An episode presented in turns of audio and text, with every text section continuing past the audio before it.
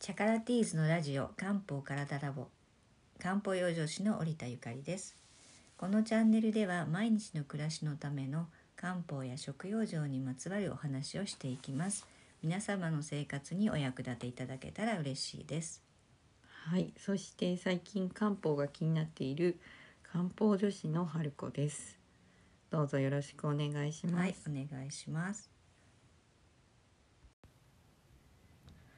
はい、では今日は織田さんに薬膳茶の作り方についてお話を伺っていきたいと思いますが、はい、先週ちょうど薬膳茶の体験教室を開催されたんですよね。そうなんです。あの、うん東京の杉並区のはい西荻窪から、えー徒歩3分ですよね。あそこはね。そうですあのね。エプロンショッすプぐですねはい、ピノピノさんというところであの場所を提供していただきました。うんうんで私のハーブティーをあのそこでも販売していただいているというご縁でね使わせていただいたんですけれども、うんうんはい、まあ、少人数であの2回に分けてあのさせていただいたんですけれど。どうでしたか皆そうさんの皆さんあのハーブティーなんか飲んでくださってるあのリピーターの方はいがはい来てくださって、あ織田さんの商そう品なんをでですすねよ。はい。でもあの基礎的なあの漢方薬のね漢方薬じゃないや薬膳茶の作り方はまだご存じないということで、あの皆さんそれぞれの体調に合わせてはいブレンドを作ってくださったんですけどそう意外に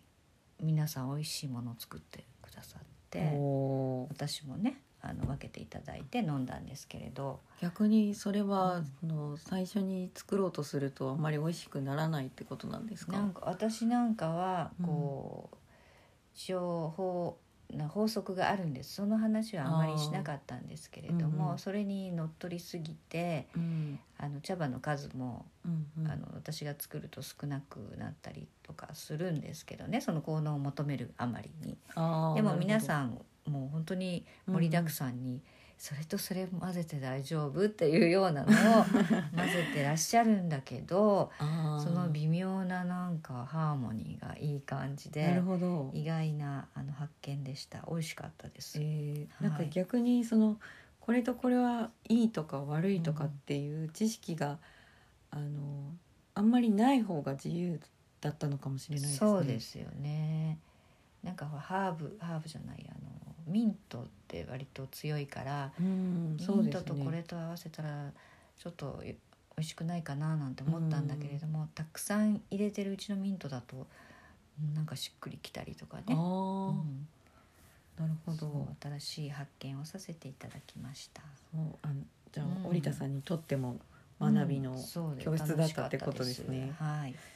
そうそうなんですよでもなんかやっぱり皆さんそうですね30代から40代50代の方々なんですけれどもねはいこれから自分の体をメンテナンスあの、うんしていかなくてはって思われてる方々がお集まりくださったんで、すごくお話ししがいもありましたしねうんそうで私の方の気持ちとしてもこんなねコロナのうん、うん、がね2年目じゃないですか、そうですねね、こんな時代だからもう自分の不調ぐらいは自分で治したいうんねあのどんどセルフんメ強ンテナンくスなってますよねそそうですよの思いが、ねそうなんです、まあ、免疫力を日々上げていれば、うん、ね、あの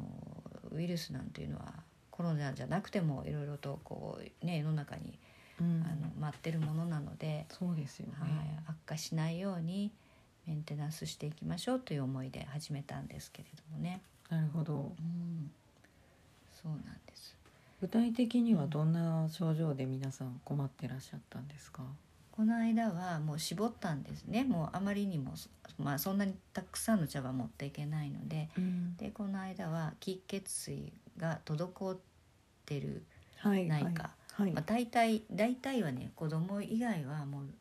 30代40代になると、以上になるとどこかしら滞ってくるんですよね。そうですよはいね、で気が滞ってるのか血が滞ってるのか水が滞ってるのかっていうのを、あのチェックさせていただいてうんそれに合わせたお茶をねあの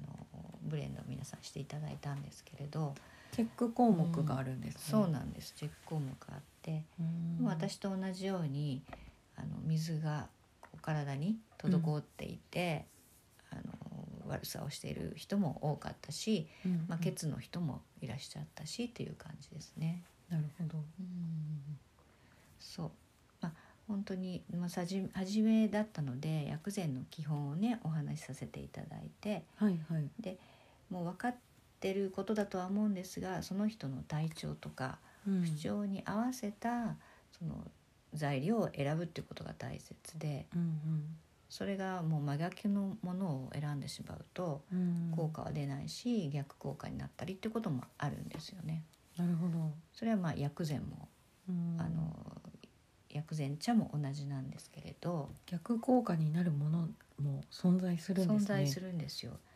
例えば山芋ははい生薬になるとあの山薬っていう名前になるんですけれどもねはい。山の薬って書くんですけれどもうんうんとっても需要の多い、はいはい。そあうのですよね。そうなんですよ自然薯なんかもそうじゃないですか、でもこれ誰でもたくさん食べたらあの体にいいですよっていうものじゃなくて、うんうん食べ過ぎたいあの注意のタイプの人もいるんですね。例えばそれはねどんな人があの、まあ、私も水体って言って水が溜まるタイプなんですけれどもうん水体タイプで、まあ、ひどくなって痰絡みまで行ってしまうようなうん方々は良くないんですよ。うん衰退ってどう書くんですか？水が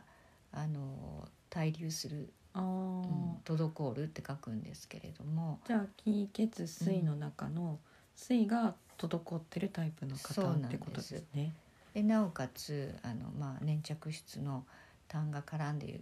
いるような方に、こういった、まあ、粘着質の需要のある山芋をたくさん食べていいですよっていうものなではなくて、ああなるほど。はい、その痰絡みの人なんかは痰を溶かしてサラサラさせたいのに、んこういったドロドロした栄養のあるものを入れてしまうことでさらに粘着が強まってしまったりっていうことがあるんですよね。なるほど。うん、そうあとはですねうん生姜っていうのは、ね、体を温める代表的な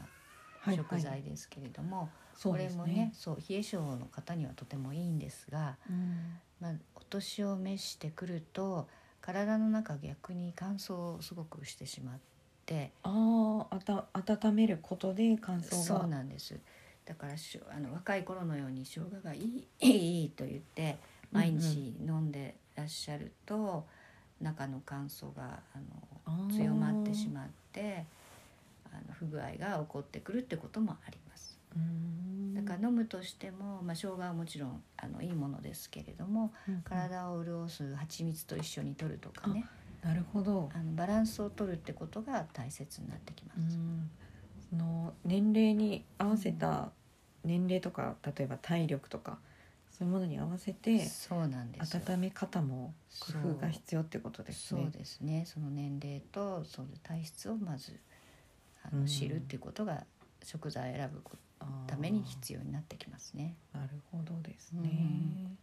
そうなんです。あとはですね、季節のマッチングっていうのも、そうですありね。ますしそれは意外とあのミスマッチありますよね。そうですよね。例えばですね、まあ今春ですけれども、いはいこの時期って前もお話ししましたけれども、冬の間に溜め込んだものをうんうんデトックスさせる時期なんですね。はいはい。そういった時に酸味の強いものをとても強いものをねあの、うんあの取りすぎてしまうとはい。せっかくこう流してるのにキュッと締めてしまう、はいはいあの酸味って収縮作用が収斂作用がありますからはい。デトックスを止めてしまってうん具合が悪くなるってことがあるんです。うん実際私もあの失敗したことがあってうん。おそう薬膳とあるね薬膳料理店に行ーうっんうんて、数年前なんですけれども、はいその時のランチメニューで、はい。えー確かそう酸味の強いポークカレーみたいなのがあって、はいはい。それを頼んだんですねうんうんそして食べたらもう本当に酸っぱくて、まあ、すごい酸っぱいって思ったこと自体がもう多分ね私の体に合わなかったんだと思うんですけれども、もう食べ終わったらもうもう即座に気持ち悪くなるしあーお腹は下すしうんうんうんでしたね。その、うん、あの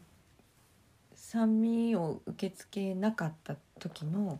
症状っていうのはやっぱりそれも人それぞれなんで人すかそねれぞれだと反応は思います。それがもう大丈夫な人もいれば、うんうん私のように敏感に感じちゃう人もいるし、なるほそうど、本当にまさにあれは春だったんですが、